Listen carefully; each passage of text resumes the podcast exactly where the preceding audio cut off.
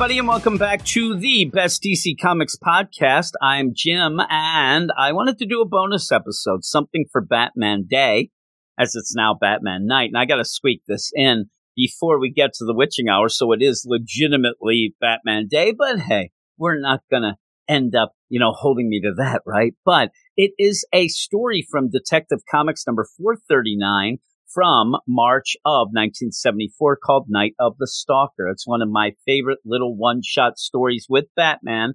And it's one of those, it's a very basic story, but it gives you a lot of emotion. It gives you a lot of what makes Batman tick, but also what would trigger him. And we'll get to that really quickly. But also by the end, it is one of those stories that you're going, you know, man, this is action packed and Batman's kicking butt. And then at the end, you realize, oh my God, he is still Bruce Wayne. He's still a human. He's still a guy who lost his parents as a little kid. Now, before we get into it, let me tell you the credits. It's written by Vin Amendola, Sal Amendola with a script by Steve Englehart, pencils by Sal Amendola, inks by Dick Giordano and Sal Amendola, colors by Jerry Serpe, and letters by Morris Waldinger.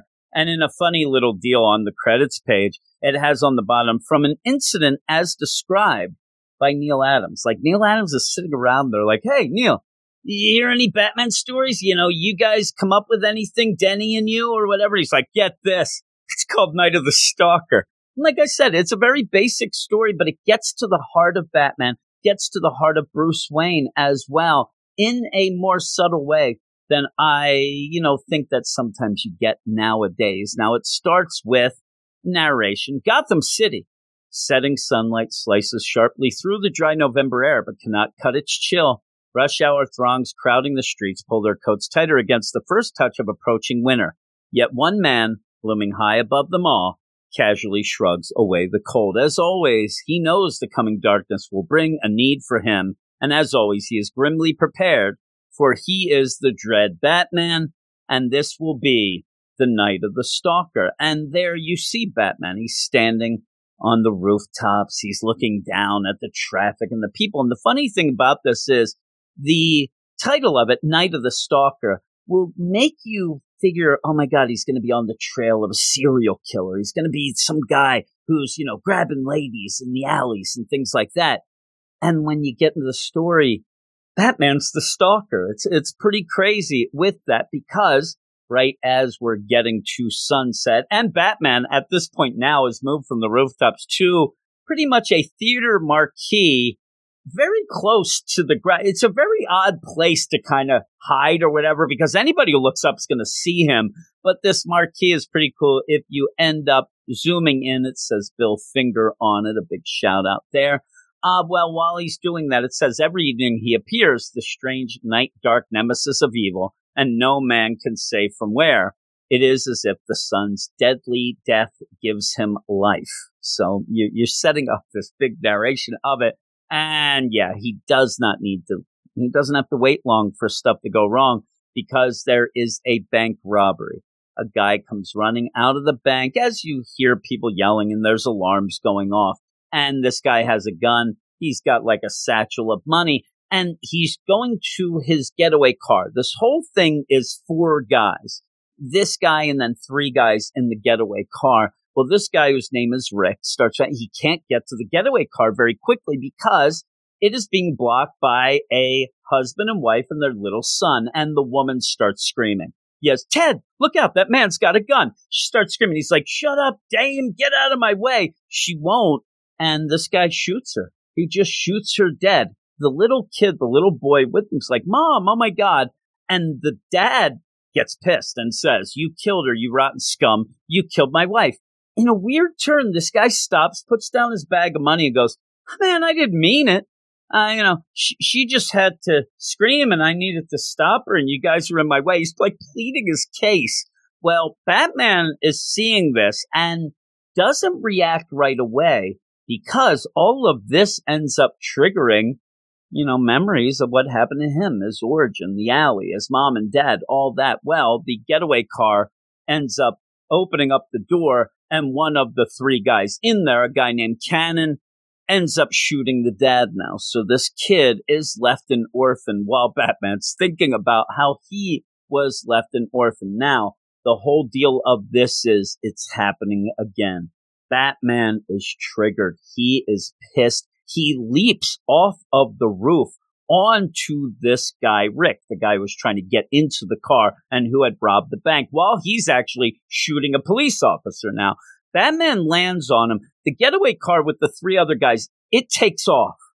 And Batman goes ham on this guy. Batman beats the living crap out of this guy to the point where he is passed out and Batman doesn't stop. This is one of those where you think Batman may actually kill this guy because it says the steel hand of justice clamps on tight.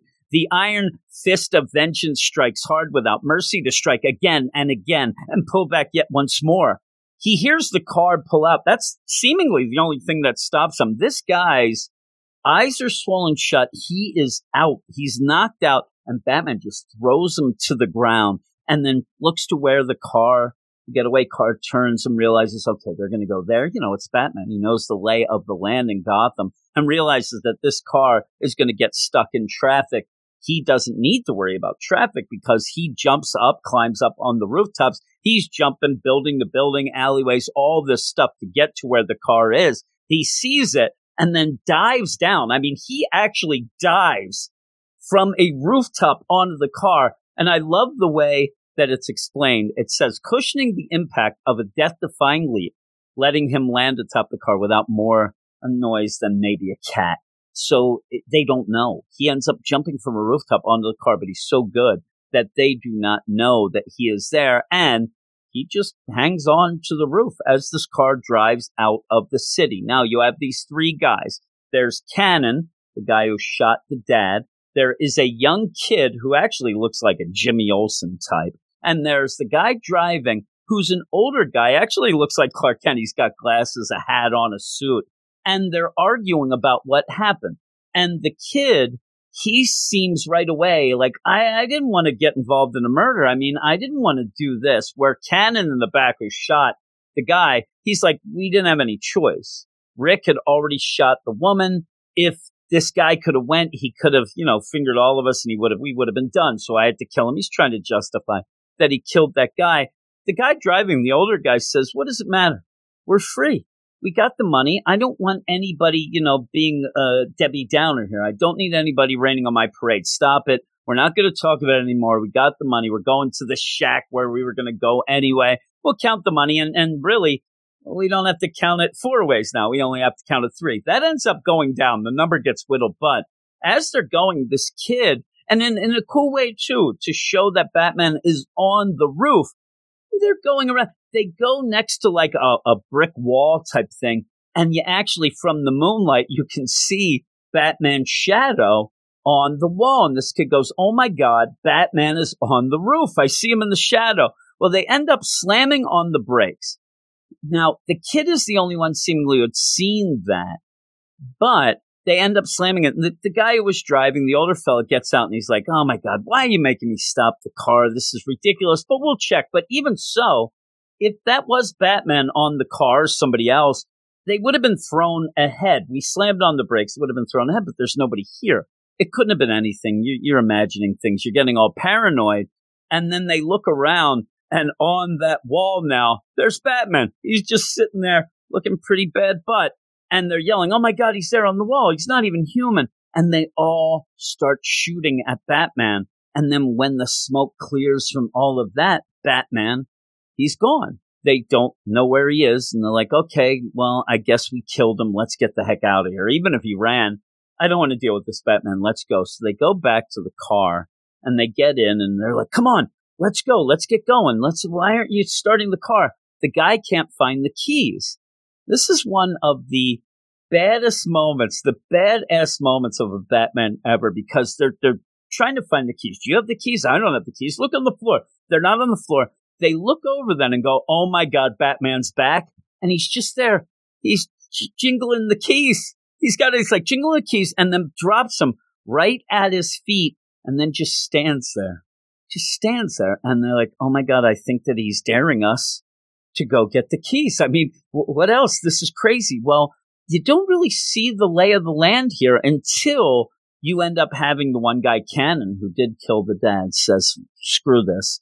I'm going to get the keys. I don't care. Whatever. We have to do this. Let's do it. And starts running as if he's a bull right at Batman. But when you end up seeing that from behind Batman, you realize that Batman is right next. I'm two inches from a cliff where he is standing there. And I'm thinking to myself, holy moly, Batman's just going to jump out of the way and this guy's going to die. But he doesn't do that. He ends up grabbing this guy. But the momentum of Cannon running at him throws them both over this cliff. Well, you have the older guy and this younger guy then say, well, let's get out of here. You know, I hope Cannon's okay, but really, who cares? Let's go. They get in and they take off. Now, with that, the, the older guy driving now, he says, well, it'll be easier to divvy it up with two people now. I mean, it's getting easier as we go. You do see that when Batman got knocked over, there was a large branch right below where he did grab onto that branch and he did save himself and Cannon, the gangster who is now just passed out. He brings him up, throws him on the ground, and leaves him for later for the police to pick up or whatever. But then he ends up going to the shack, and it's 30 minutes later where you get these two, the older guy and the younger guy. They're in this shack trying to hide out. They're going to divvy up the money. Let's lay low. Well, some Batman just comes in the front door. I mean, he is stalking them. This is the night of the stalk. He ends up coming in, and I'll give the kid, the younger kid, credit. He just yells, "Oh no! Oh no!" The older guy who's been talking a lot of trash throughout this about how Batman's not so great and we're going to do this or whatever, he just jumps out the window. I mean, he smashes through the front window and takes off running. And Batman takes off after him, jumps through the window. He's going to go, and they end up in a pond down near the shack. And with the Batman comes in and he's like, you know, you think he's just going to grab this guy. Well, this guy, I don't know if he's smart or he's just street smart or lake smart because he reaches down and grabs a rock and just hits Batman over the head with this rock and then grabs him by the neck. Batman seems to be unconscious at this point. He grabs Batman by the neck and forces him underwater. Batman is desperately trying to grab this guy with his arms, his hands, and stuff like that. But then all of a sudden, everything goes limp. I mean, that's that. And the guy starts to celebrate that he actually was the one who killed the Batman. He says, Everyone tried, but only I succeeded. All the big guys, the Joker, Two Face, they tried to be clever, and all I needed were two hands and a rock. And they, I did what they couldn't. And he is like, I'm going to be a hero. This is the greatest. Oh my God all of a sudden you see Batman's hands come up, grab the guy by the collar, and pull him under the water. And then also a really, really cool panel. Underwater, Batman is gritting his teeth where he is face to face with this guy and then wallops him so hard that the guy flies out of the water. And now he is knocked out. Batman brings him out of the lake. There's only this young kid left. Now, Batman, and, and this is awesome too, a cool progression where this kid comes out. He's scared. We already saw that he didn't want to be involved in the murder. He's already, he's been the one who's just, oh my God, Batman. Oh, Batman. I think I see Batman, all that. But what is he going to do here? He thinks he has to defend himself. So he comes out with a gun. And Batman, the narration actually says, only one remains the kid. And Batman, he's like, stop where you are, Batman. I mean it, stop. But the progression is really cool. It's almost like a horror thing the kid's there and he's like, stop where you are, Batman. And Batman's probably like, you know, 25 yards away. And then in the next panel, Batman is like 10 feet away. It's that quick. And it's, it's such a cool deal, just panel to panel. The kid says, I mean it, stop. You know, I, they say you can't be killed, but I'm going to have to try. I don't know what else to do. Do you hear me? This gun's loaded. I'll shoot. He's trying to convince himself. And I think that really he is desperately trying to make Batman just turn around and leave. He does not want to do this. He doesn't want to be involved in anything going on here. Batman just comes up now and just grabs him. And the kid goes, I can't, I can't. For God's sake, Batman, get it over with. Anything, only end it. He just wants him to punch him, kill him, do whatever you have to do because I don't want to be involved with this. And this is where finally, remember all of this, Batman hasn't said a word. Batman has jumped crazily from rooftops onto cars. He is almost drowned, got a guy, ended up falling off a cliff. All of these things going on. And he was just driven by this anger of yet another kid being orphaned. And then it says suddenly, like a dynamited dam, the hate that has choked the soul of this fearsome nemesis, this man beneath the cowl, spirals away into oblivion. He realizes that this kid doesn't deserve Batman's vengeance. Yes, this kid has been involved in bad things. This kid had gotten involved with the wrong people, but he hasn't really done anything along the way to really deserve this over the top. I mean, because Batman has been over the top violent in this. Now, again, he should be punished some way, though, and that is conveniently taken him where all of a sudden the police show up. You have the Gotham City PD show up. Batman hears the sirens and then leaves this kid to, to face the police. I mean, he should be in trouble for what went on, but he didn't deserve that over the top vengeance from Batman. I thought that that was a really cool little point, but it gets better where Batman then slips away as he does. And I mean, he's outside of the city. He ended up, you know, on the roof of a car. It's going to take him a while. I mean, I know that it's Batman, but is he going to jog? Is he going to hitchhike? But he gets back to the city and gets to the penthouse atop Wayne Foundation building. This is the point. There's no mansion at this point. He's living in the Wayne Foundation building and he goes and the, the night is over. It's now going to be dawn and he's taking off the cowl. But that's the thing, you know, now you get the Bruce Wayne and he goes in and he has a picture of his, his parents. He's got all these things and it's really good because it says, where with the frosty birth of the day, the haunter of darkness dies, leaving only a weary Bruce Wayne. As he lifts the cowl from his drawn face, his eyes automatically rise, and suddenly sorrow explodes within him, and he starts crying. They rise. He's looking at the picture of his mom and dad. And it says, Time heals all wounds, they say. And in truth, Bruce Wayne long ago learned to live with the agonizing fact of his parents' demise. But when he thinks of the boy crying left sobbing on the street at dusk, the kid at the beginning, and the other boy crime left sobbing before the Batman's vengeance hours later, the kid that he just left. He remembers a third boy crime left sobbing so many years ago. And in this gray lit lonely tower for the single moment in infinity, he is that boy again. And it's really touching. It's this idea also, he's alone. He's there and he's tried desperately to fight crime so that people don't end up in the same situation. And yet a boy earlier did. I mean, a boy is now an orphan. You end up seeing the paper for that day. Savage Batman nabs hold up men, child orphan, you know, right there. I mean, really a headline that really is set to me to end up making Batman cry. But it is, you know, a touching deal and, and a way that when you're reading this, and some stories are, are good at doing this, remembering why he does it, but also remembering that there are emotions with that. And sometimes they do get through, but also how lonely a, a, life this is of fighting this crime, but yet still not being able to stop everything. And it's really, really good. And it's quick. I mean, you can tell by, you know, the length of this podcast. This story is only about 14 pages long.